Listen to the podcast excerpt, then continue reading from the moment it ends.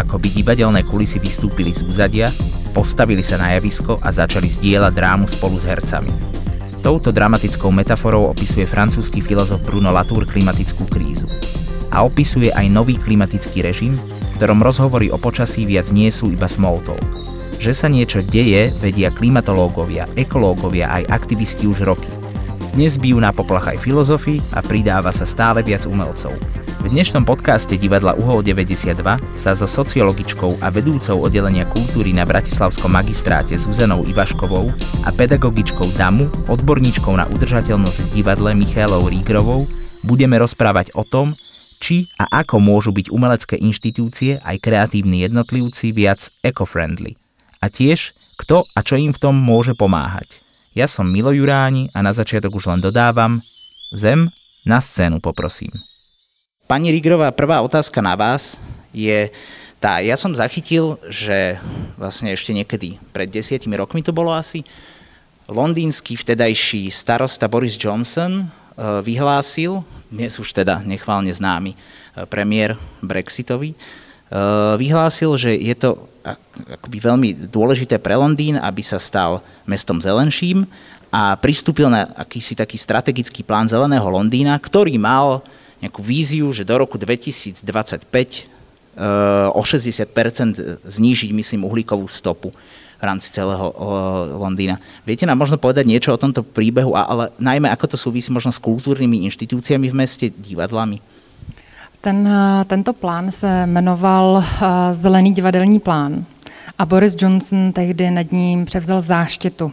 Nebyl iniciátorem, ale vlastně zastal se ho a stal se v jednu chvíli takovým mluvčím a propagátorem tohoto plánu, který, eh, jak jste říkal, si dal jeden z cílů snížit eh, uhlíkovou stopu a vlastně nějakým způsobem eh, změnit provoz a myšlení kulturních institucí, hlavně divadel londýnských, ale vlastně i mimo londýnských v jejich chování a provozu. Tento plán byl vlastně dost pokrokový, úžasný, a v současné době nenajdete žádné zprávy než ty z roku 2008, kde byl vydán. Tento plán jako takový nepřežil vlastně uh, funkční období tehdejšího starosty, nikdo na něj uh, v tom, jak byl uveden, nenavázal, ale a není to tak, že by veškerá snaha i ten plán samotný skončil. Co se týká ekologického chování a udržitelnosti v divadelním prostředí a v umění celkově, tak Londýn a vlastně celá Británie je lídrem na světě i proto, že jedna z organizací, která vznikla v roce 2007, dobrovolnická malinká, ve své podstatě to tehdy byly jenom dvě nebo tři dívky, Julie's Bicycle, a tak toto združení vlastně začalo pracovat na pomoci a vlastně nějaký jako support pro umělecké organizace, jak se stát zelenějšími nebo jak se chovat udržitelněji. Od té doby, od roku 2007, a do dneska v této organizaci došlo k neuvěřitelnému progresu, kdy vlastně v dnešní době je to dle mého názoru nejdůležitější organizace v tom snažení se na světě, která vydává doporučení, která vymyslela nejrůznější nástroje pro umělecké instituce a divadla, jak pracovat na svém ozelenění a která pořádá workshopy a vzdělávací věci, které má i online a samozřejmě i offline v normálním, v normálním běžném fungování. A vlastně v roce 2012 tato organizace začala spolupracovat s Ara Council England. Pokračuje dodnes, a tato spolupráce se bude prodlužovat a vlastně je takovou servisní organizací ekologického udržitelného chování pro divadla. Takže Art Council a Julie's Bicycle převzali um, nějakým způsobem tu chuť a hlavně tu iniciativu v tom prakticky uh, dotáhnout věci do konce. My sa tým vlastne konkrétnym uh, veciam asi aj ako budeme venovať za chvíľu. Ja by som ale teraz dal priestor vám, pani Ivaškova, a nadviazal cez ten Londýn vlastne na Bratislavu. Ako je to s ňou? Ja viem, že momentálne sa chystá Bratislava 2030, a, a, akási to, nechám to už na vás, nech, nech, nech to poviete vy, ale aká je zelená politika Bratislavy? Ja nadviažem na vás s tým, že jednak treba povedať, že mesto Bratislava nemá kultúrnu stratégiu nemajú aktuálne a nemalo ju ani za ako v novodobej histórii. Hej? Čiže my sa nachádzame úplne v inej situácii, kedy potrebujeme postupne kreovať politiky, ktoré majú málo dát, lebo jedna vec je, že nebola stratégia, ale zároveň nebol, nebol mapping. Veľmi chýba mapovanie na Slovensku, aj na teda úrovni celoslovenskom, aj na úrovni hlavného mesta. Takže potrebujeme sa s týmto vysporiadať, ale zároveň nemôžeme čakať, kým tá koncepcia bude pripravená. Ja vám k nej určite niečo poviem, ale urobili sme takú prvú lastovičku, a možno aj preto som tu dnes bola pozvaná, to je nadácia mesta Bratislavy, ktorou, ktoré som správkyňou. A nadácia mesta Bratislavy je presne je odpovedou mesta na, e, na nejakú snahu nájsť nástroj, ako je Art Council, ktorý na tej úrovni samozpráv u nás nebolo úplne možné zriadiť, tak sme sa rozhodli aj s kolegami, kolegyňami urobiť nadáciu. S tým, že nadácia má do budúcna možno záujem ako keby venovať sa iným témam, nielen kultúre, ale keďže sme, máme na starosti kultúrnu politiku, tak práve tá prvá téma alebo prvé oblasti podpory grantové, zatiaľ grantové, časom veríme, že aj operačné, sa práve týkajú vlastne kultúry a komunít ale povedali sme si, že na mestskej úrovni máme jedinečnú príležitosť e, nepozerať sa na kultúru sektorovo, ani nemáme ten záväzok, lebo to nie je naša rola, ale pozerať sa na ňu územne. To znamená rozmýšľať nad celkovým rozvojom e, mesta a teda tou rolou kultúry v celkovom rozvoji a v nejakom, ako keby my to voláme presne, že nejaký urbánny ekosystém a jeho udržateľnosť. A tak sme nastavili aj programovú stratégiu nadácie, tá je zatiaľ na 3 roky a v rámci tej stratégie práve hovoríme o tom, že, že potrebujeme reflektovať témy, ktoré sa týkajú tých globálnych víziev, ktorým mesta čelia a potrebujeme hovoriť o environmentálnej zodpovednosti, potrebujeme hovoriť o sociálnej inklúzii, tiež veľmi dôležitý aspekt udržateľnosti, potrebujeme hovoriť o aktívnom občianstve, o podpore komunít, samozrejme o podpore kultúry a umenia, stále ako aj tie imanentné hodnoty sú dôležité. A práve tou prvou ako keby nejakou konkrétnou vecou eh, sa stali tie grantové programy a štipendijný program, kde vlastne sme v rámci špecifik výzvy akcentovali potrebu vlastne podporovať práve témy udržateľnosti a e, tak udržateľnosti samotných aktérov a inštitúcií, ale vlastne aj nejakú tému, s ktorou sa dá pracovať tvorivo v rámci aktivít, ktoré tie jednotlivé, tie jednotlivé aktéry robia a vlastne akože skrze to, a tiež je to trochu pokus, a dali sme si zatiaľ pozor na to, že sme tie špecifika neurobili povinné, že teda, aby tam nevznikol nejaký umelý dopyt po niečom, čo možno ešte nie je dostatočne u nás keby v ponuke, ale dali sme ich ako možnosť a zatiaľ sme ako keby spravili taký krok, že uh, iba čas toho nejakého bodového hodnotenia, nazerania na ten výber projektov sa opierala o to, že či boli reflektované tieto veci ale ako keby to je, to je možno tá prvá lastovička. Ak môžem teda odpoviem aj na tú druhú časť, že čo nejaká kultúrna politika, zelená. Áno, Bratislava pripravuje plán 2030. To je m, taký súčasnejší názov pre tzv. programy hospodárskeho a sociálneho rozvoja, ktoré sú veľmi dôležité, aj keď to znie nudne, pretože na konci dňa naozaj tam je ten dlhodobý záväzok e, mesta, aké typy veci bude podporovať aj infraštruktúrálne v rámci projektovej činnosti, ako bude na ne získavať zdroje. A my máme úžasnú výhodu, pretože väčšinou tá prax na Slovensku je taká, že tie programy toho hospodárskeho sociálneho rozvoja sú, vôbec nie sú v komunikácii s koncepciami jednotlivých tém a oblastí. Hej? Čiže vidno, že to možno robili aj úplne iní ľudia, že to na seba nenadvezuje, nekomunikuje to spolu a to je presne ten problém, ako potom tie veci veľmi ľahko zaniknú že sa urobia do šuflíka, ako sa hovorí. A my máme teraz úžasnú príležitosť to prepojiť. E, späť vlastne k Julie's Bicycle a Guard Councilu. Akým spôsobom vlastne oni tým konkrét, tie, tie konkrétne prvky podpory, e, ktoré majú, sú aké a vlastne koho možno aj v súčasnosti podporujú a akým spôsobom to mení to prostředí kulturné. Celá ta iniciativa tehdy vlastně vznikla i proto, že divadla sama, celý divadelní sektor se o téma zajímal a vlastně chtěl něco dělat. A, takže to nepřišlo jako nařízení z hora, ale přišlo to od samotných divadel, která potřebovala změnu. A vlastně ano, ekologie byla důležitá, ale vlastně šlo i o ekonomickou část. A spousta tě, z těch divadel potřebovala změnu právě kvůli tomu, aby se chovali ekonomičtěji a šlo to ruku v ruce s ekologií docházelo ke změnám, ke stavebním úpravám a obnově technologií a tak, protože spousta divadel byla zastaralá. A přicházely k tomu další i další procesy návazné vlastně v, samotném fungování institucí.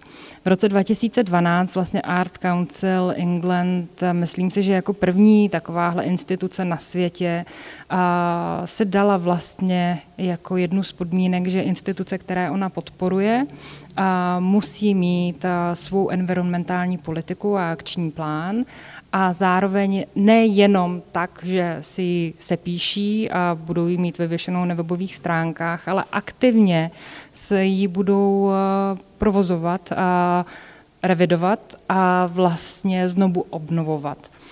A ze začátku samozřejmě bylo nějaké chráněné období, protože pro spoustu institucí to byla úplně nová věc. A kdo z našich kulturních institucí má environmentální politiku.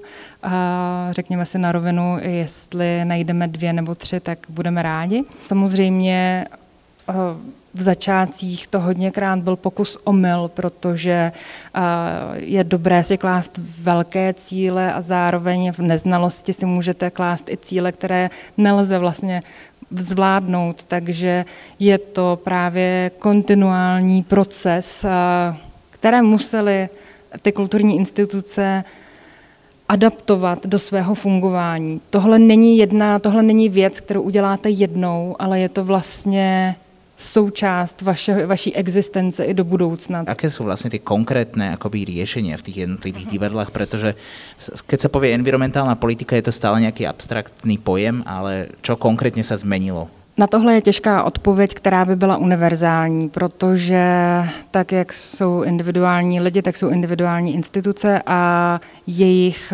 kontext a jejich fungování.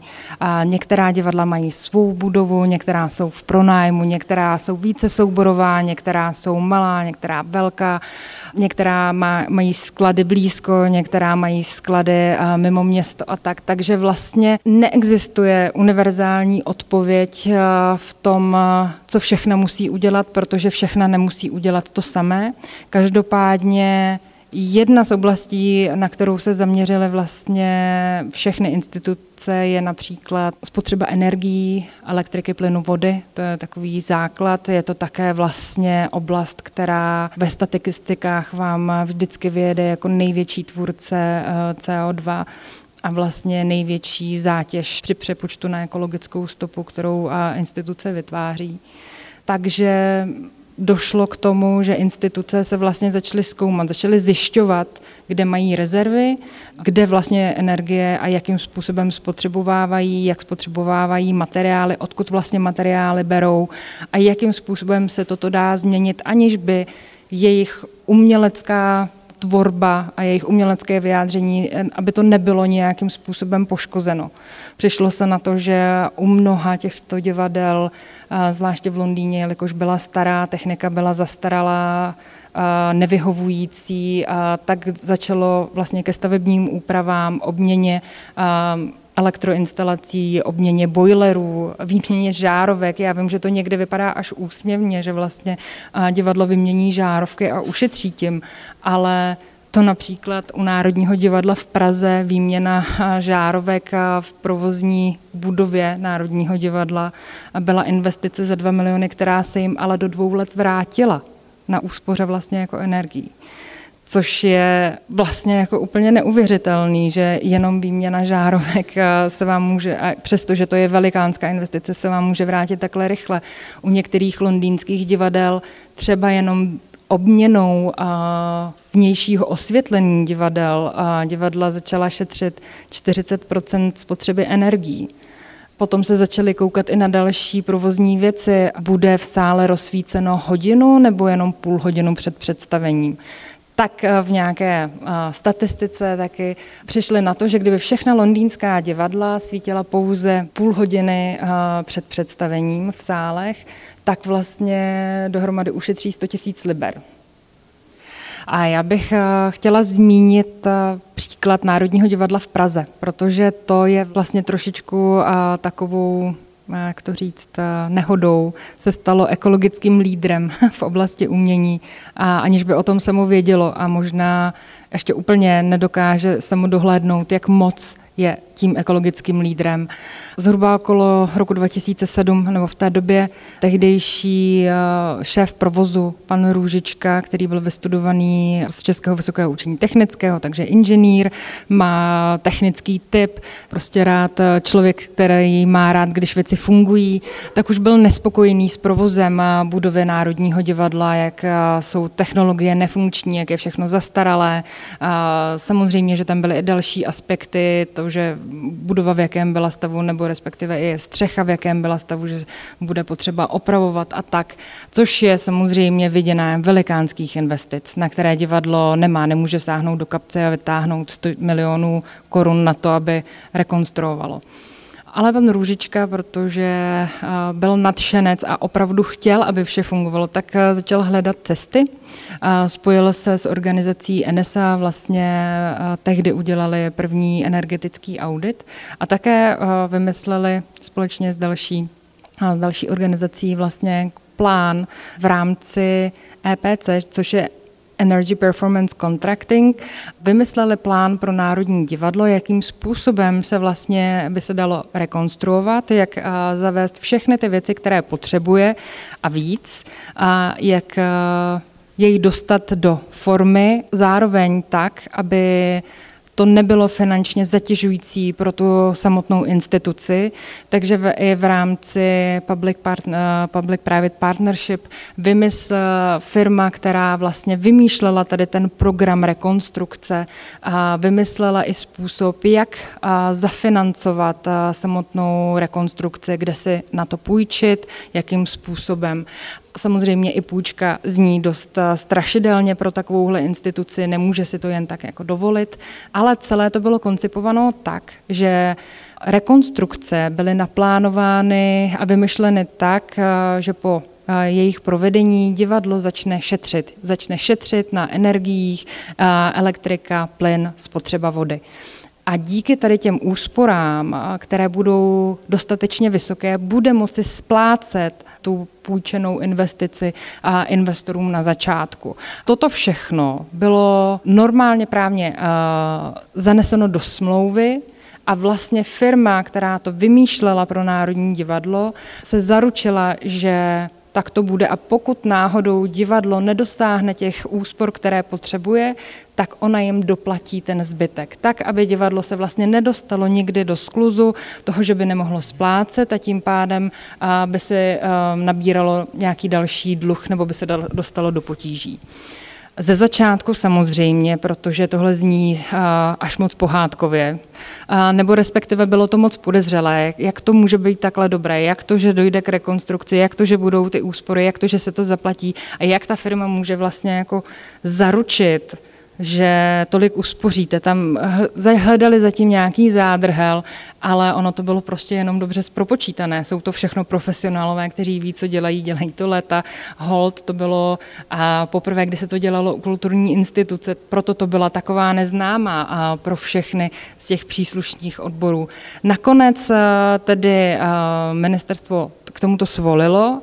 Národní divadlo přistoupilo k rekonstrukcím, eh, které se velmi rychle projevily jako velmi dobré. Ke změnám došlo například v tom, že se vyřešila vzduchotechnika, a nastolila se tam rekuperace, což znamená lepší práce se vzduchem a s větráním, a s teplotními rozdíly a nebudu vás teďka zatěžovat detaily, ale vyřešily se i další věci, jako například chlazení technologií na jeviště, které do té doby byly chlazeny, protože se zahřívají při jejich fungování, musí se chladit a chladili se pitnou vodou. Národní divadlo v Praze stojí téměř na řece, takže vymysleli se technologie propojení a odebírání vody z řeky, tím pádem se začala používat užitková voda z řeky a, ne, a už dál se vlastně neplýtvalo tou vodou, a vodou pitnou. Odpadní teplo, vlastně při tom, když voda ochlazuje jevištní technologie a hydrauliku, tak se zahřívá a toto odpadní teplo bylo zase potom využíváno na ohřev jiných částí divadla a například na ohřev vody ve sprchách herců. A došlo tam k, mnoha, k výměně kotlů, dalších věcí a rekonstrukce střechy, kam se umístily vlastně solární panely, respektive povrch té střechy vlastně byl celý elektrovoltaický a vyřešila se tím rekonstrukce, financování, a fungování do budoucna. A tehdejší ředitel Národního divadla Ondřej Černý vlastně i prohlásil, že tohle to je běh na dlouhou trať a že on rozhodně jako ředitel nebude užívat vlastně plody eh, toho, co to přinese, ale přesto to udělal. Nemyslel jenom na svoje funkční období v divadle, ale myslel na budoucnost a na fungování toho divadla. A celá ekologie tady v tom všem vlastně vůbec nebyla přítomná, na to nikdo nemyslel. Ekologie byla vedlejší produkt. Někdy, kdy lidé se bojí slov ekologie, environmentalistika a je to pro ně ten strašák, je lepší tyto výrazy nepoužívat a vlastně jenom poukázat na ten výsledek a na ten přínos změn a výsledku, které, které jako nastanou. Krátka reakcia, mm-hmm. ak môžem, tak uh, jednak to, čo je, lebo je to ako neuveriteľný príbeh, ktorý trval samozrejme nejaké obdobie. Otázka pre mňa je, keďže hovoríme o udržateľnosti, že či tento model a táto, táto prax celá tá skúsenosť bola potom nejakým spôsobom zaznamenaná a vytvorila sa nejaký, nejaká možnosť replikovať to. To znamená nejaká akože metodická a potom použiteľná ďalej a že či aj iné divadlá, povedzme teda v Českej republike sa k tomu pridali, samozrejme cez tie svoje špecifické potreby, pretože podľa mňa to je dôležité, že ak je nejaké know-how, ak je nejaká skúsenosť, jedna vec sa budú hovoriť o tom, to je to PR, ale druhá vec je aj možno nejaké praktické ako keby zdieľanie skúseností a to je ako prvá otázka a poznámka. Tá druhá je, že ako som povedala, že divadlo Pavla Horsaga Hviezdoslava nie je samostatným divadlom. Čiže vy ste veľmi pekne začali ten príbeh tej, tej, tej sily, e, tých ľudí znútra tej inštitúcie, či už to bol riaditeľ alebo provozní technik, ktorí, ktorí teda niesli so sebou nejakú víziu toho. A preto ja verím, že najlepší krok na to, ako začať sa rozprávať o nejakej možnej udržateľnosti aj divadla Pavla Horsaga Hviezdoslava je najprv nájsť mu tú identitu Hej. Nás to, to, čo my tu musíme si zažiť ako keby v Bratislave v tejto téme je vlastne povedať si, akým divadlo má byť, či to má byť mestské divadlo, čo to dnes je vôbec mestské divadlo v 21. storočí, aké aspekty má naplňať, postaviť ho na vlastné, vytvoriť mu vlastnú štruktúru, než to, ne, aj keby to bola napríklad zriadovaná organizácia, ale možno nie, možno tá budúcnosť bude naozaj v nejakej nezriadovanej forme nejakej dlhodobej spolupráce s inými entitami a potom vlastne presne verím, že to, to bude ten prvý krok na to, aby vôbec tam niekto si to zobral za svoje a tú víziu toho celého ťahal. Hej? A ešte možno taká tretia poznámka som chcela, že výhodou možno tých, tých divadiel alebo tých priestorov, kde ešte takéto niečo nenastalo, je, je možno to, že odrazu môžu oveľa skôr nabehnúť na tie, na tie súčasné modely a skúsenosti. A podľa mňa už sa aj nemusíme báť, verím, že už nikto sa nebudú témy environmentálne, že to je strašne, verím, že nie. Ale kto vie, ale, ale že napríklad aj COVID nám teraz ukazuje, že možno budeme musieť úplne inak začať premýšľať nad aj interiérmi tých, tých divadiel, aj architektúrou a nastavením aj vzduchotechnikou a podobne, že možno je dobré mať tieto nové skúsenosti, ktoré súvisia napokon s nerovnováhou ekosystémov a že, že to úplne iné nároky prináša aj pre, pre to fungovanie a prevádzku tých inštitúcií. To určitě je jenom k té multiplikaci a sdílení zkušeností, sdílení zkušeností trochu vázne a doufám, že se to změní. Každopádně k multiplikaci došlo. Národní divadlo samozřejmě není jenom činohra a provozní budova, kde toto všechno začalo, ale následně to bylo aplikováno třeba na Stavovské divadlo a potom státní operu. Takže je zkušenost z několika různých budov, není to jenom ojedinělý případ. Například u Stavovského divadla se přesně stalo, že a v jednom roce byl velký propad v těch úsporách a organizace musela doplatit vlastně ty peníze. Tehdy to byla docela výrazná částka, kdy Zrovna touto zkušeností se všechny státní instituce a zřizovatele uklidnili, že to opravdu funguje a vlastně už potom opravdu neměli problém s tím dále jak fungovat tady v tom zřízení. A co se týká jiných institucí, zatím, zatím se extra nic nedělo. Doufám, doufám, že bude i tím, jakým způsobem Národní divadlo chce dál pokračovat vlastně a mluvit, snad i vzdělávat ostatní a o svých zkušenostech. Čo môžu robiť práve subjekty, ktoré nemajú svoj vlastný priestor, nie je to ešte nejakú svoju budovu, aby tam mohli riešiť vlastne nejaké, nejaké energetické uh, úspory, ale vlastne často nemajú ani žiadny vlastný majetok, nemajú ani vlastné reflektory, všetko si prenajímajú. Um, čo táto nezávislá kultúra, ako v podstate môže byť, nechcem povedať viac ekologická, ale povedzme ušetriť svoju uhlíkovú stopu? Keby som chcela toto zjednodušiť, poviem, že už len tým, že nemá vlastné priestory a infraštruktúru už, už znižuje hej, významným spôsobom. Ale to, čo je dôležité povedať, že áno, že tie, tie, tie problémy a potreby tých zriadovaných inštitúcií sú, sú veľmi náročné a myslím si, že im ako keby niečo závidieť a naopak nezriadované sa ako keby musia vysporiadať s vlastnými typmi problémov a tie priestorové aj technické zabezpečenie sú tie asi najvážnejšie. A uh, ono to prichádza aj presne, že keby sme to aj neriešili z hľadiska environmentálnej udržateľnosti, tak v podstate ten nedostatok tých priestorov, ktoré tu sú aj v Bratislave, v podstate aj tak všetkých nejak uh, príjmel k tomu, že, že možno iný spôsob ako ten, ktorý aj tu teraz zažívate, hoci to nie je optimálny. Ja som si toho vedomá. Uh, to je tiež príklad toho, ako mesto chce pomôcť, ale stále ešte nemá za sebou pasportizáciu budov a ten, tú možnosť, ako, ako s tým pracovať, ale že ten spôsob vzdielania toho priestoru pre viacero ako keby subjektov je podľa mňa jediná budúcnosť. Aj tá pragmatická, že to je možno akože optimálnejšie už nebude, ale aj tá, že asi presne nie je cieľom ako keby vytvárať organizácie, ktoré síce budú nezriadované, ale ako keby na konci dňa sa začnú správať ako zriadované subjekty projekty cestou ako keby cestou vršenie tých potrieb eh, priestorových, technických a podobne. Čiže to je ako keby prvý moment. A ten druhý je, že ja nemyslím, že práve nezriadované subjekty, hlavne to hovoríme o malých občianských združeniach veľakrát a iniciatíva, ktoré už sa pomaly blížia eh, zodpovednosti jednotlivca. Hej? Čiže keď hovoríme o zodpovednosti nejakého ako keby mm, malej organizácie, v podstate hovoríme o zodpovednosti aj individuálnej a tam všetci vieme, že teda čo všetko vieme, môžeme robiť, ale vieme všetci, ako, ako, je, ako je to dôležité, ale ako málo to na konci dňa ovplyvní tie, tie globálne riešenia, ale, ale akože podľa mňa tá sila tých nezraďovaných inštitúcií v tom, a, a aj sú na takéto diskusii sedíme, je akcentovať tu a teraz tie problémy a, a hovoriť o nich a vlastne práve, práve ťažiť z toho práve, že nemajú tento typ záväzkov. Hej, takže tá stopa môže byť aj takáto, že naozaj, naozaj pracovať s tým, že, že vyjadrovať sa k tým veciam, mobilizovať sa, spájať sa aj nielen pri tvorbe, ale pri nejakom vlastne nejakom komunitnom princípe. Žitelného chování nebo ekologičtějšího chování v divadlech se můžeme samozřejmě potka- setkat jako v mnoha ohledech. Co se týká divadla, tak vidíme takové dvě nejhlavnější linky a ta jedna, jedna linka je tematická a ta druhá je produkční, provozní. Samozřejmě ta tématická linka je to, že se divadlo zvolí vlastně témata, na která chce upozorňovat, o kterých chce hrát, která nějakým způsobem bude vlastně přinášet do svého fungování a potom dále předávat divákům a své komunitě. Takže můžeme vzít te, te, linku tematickou. Divadlo nemusí hnedka mít vyřešený prostor a kolik spotřebovává energií a tak, protože to nemůže například ovlivnit. Ono je také důležité se vlastně opravdu vždycky zastavit a podívat se na to, co můžeme a nemůžeme ovlivnit a proč, pokud něco nemůžeme ovlivnit, protože to jsou externí věci, na které opravdu nedosáhneme, nemá vlastně jako smysl se na ně primárně zaměřit, ale primárně se zaměřit na to, co ovlivnit můžeme a začít postupně otevírat otázku těch dalších věcí a možná v průběhu uh, nějaké doby dosáhneme i na ty ostatní věci, které jsou pro nás teďka nedosažitelné.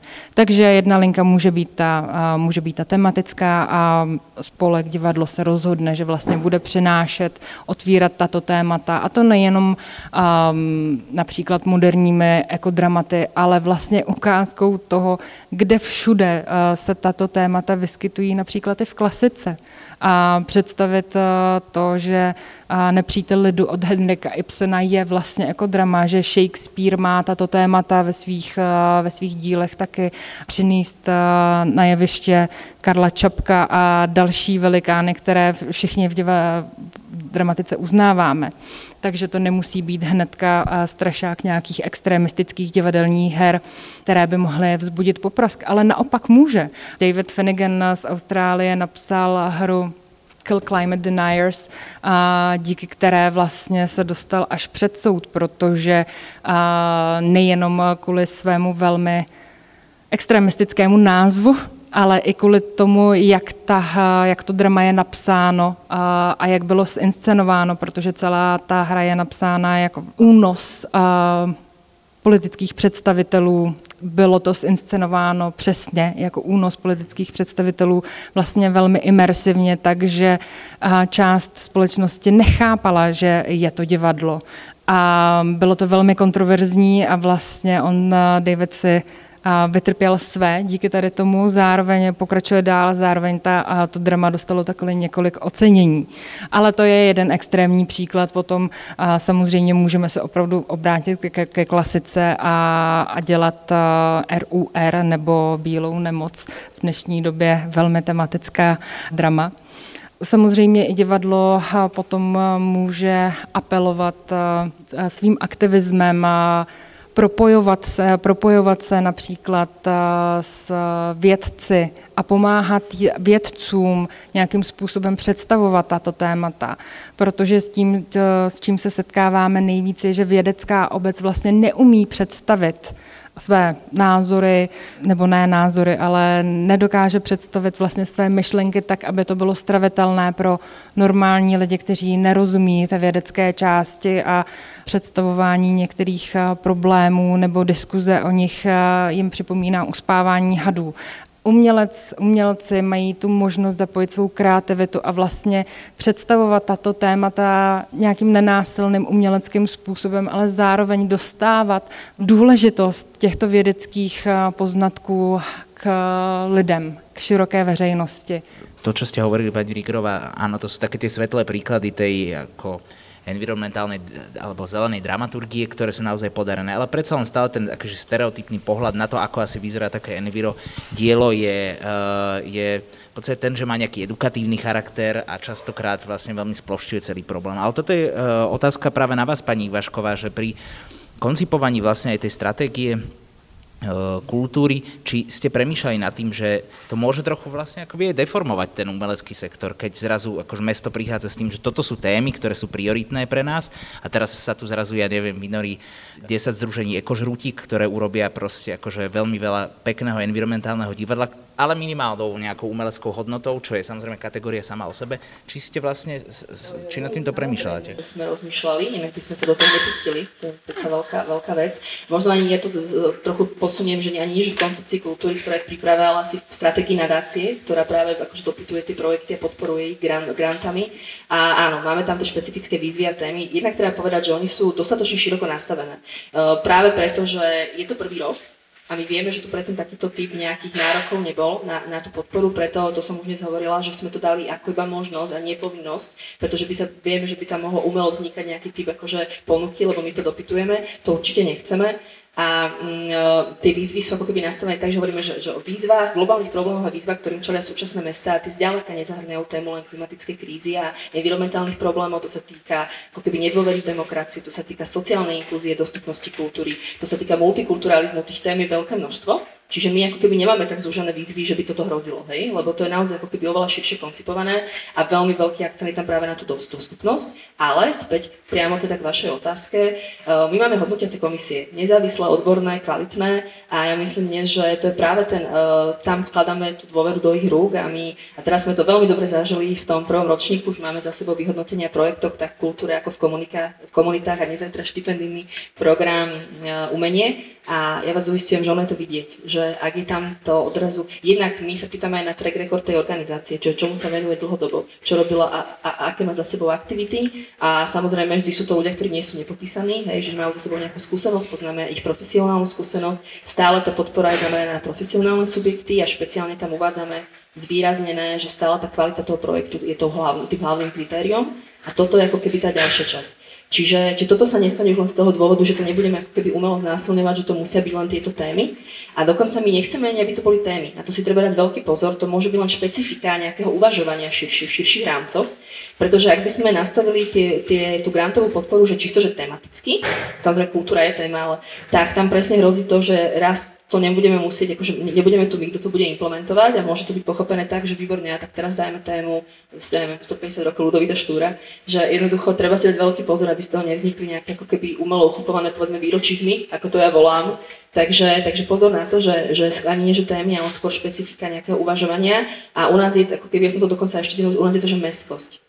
Já bych jenom chtěla říct, a to je, to je velmi důležité, zvláště pro lidi, kteří jsou trochu skeptičtí k tomu, že by divadlo se vlastně mělo vůbec zabývat ekologií a udržitelným rozvojem, protože divadlo má být hlavně o umění. To, jestli se divadlo chová ekologicky ve svém provozu, se naprosto nemusí a je to odděleno, může to být odděleno od jeho dramaturgie. Dramaturgie v žádném případě nemusí být postižena žádným ekologickým chováním. To prostě Ono to na jednu stranu jsou spojené nádoby, ale zároveň se nemusí takhle ovlivňovat. Stále můžete mít uh, nějakou, uh, můžete mít My Fair Lady a kytici a ne, teďka mě nenapadá, co ještě, ale můžete mít věci, které naprosto nesouvisí s ekologickými tématy a pořád jsou to ty velké opery a nebo velmi zábavné operety a nebo až komerční témata, komerční zábava, ale to, že váš provoz je ekologický, je jiná věc. To, že scénografové uvažují nějakým způsobem o tom, jak vytvářejí tu scénu, co se s ní, jaké materiály používají, co se s ní stane po skončení, jakým způsobem z ní vznikne odpad nebo nikoli, jakým způsobem se vlastně jako zrecykluje dál. To jsou ty zásadní věci. Ty se v žádném případě nemusí odrážet na dramaturgii, takže pokud se někdo obává toho, že jeho divadlo se stane umělecky environmentálně vlastně velmi jednostrané, tak uh, jenom nekouká na větší obrázek. Organizace existují proto, že mají nějakou svoji vizi a svou misi. Zapojit uh, přemýšlení o těchto ekologických uh, tématech a udržitelnosti do vize a mise je vlastně ten základ. Musí se sednout a říct si, co je pro ně důležité. Je to to, že děláme osvětu, je to to, že se nějak chováme, je to to, že snižujeme energie, je to to, že a jsme se naučili vlastně například nevytvářet odpady. Je to tak, že si postavíme, že pracujeme nejen s recyklovanými materiály, jaký další máme přesah. Je to o rozhodnutí a na to neexistuje návod, protože každá organizace je, vychází z lidí, kteří jsou v ní a ty lidi a chtějí někam směřovat. O tom, akým spôsobom môžu umelecké inštitúcie prispieť k zelenšej budúcnosti, dnes hovorili Zuzana Ivašková z oddelenia kultúry Bratislavského magistrátu a odborníčka na udržateľnosť v divadle Michaela Rígrová. Ja som Milo Juráni a vy ste počúvali podcast Zem na scéne. Podcasty Uhlu 92 z verejných zdrojov podporil hlavný partner Fond na podporu umenia.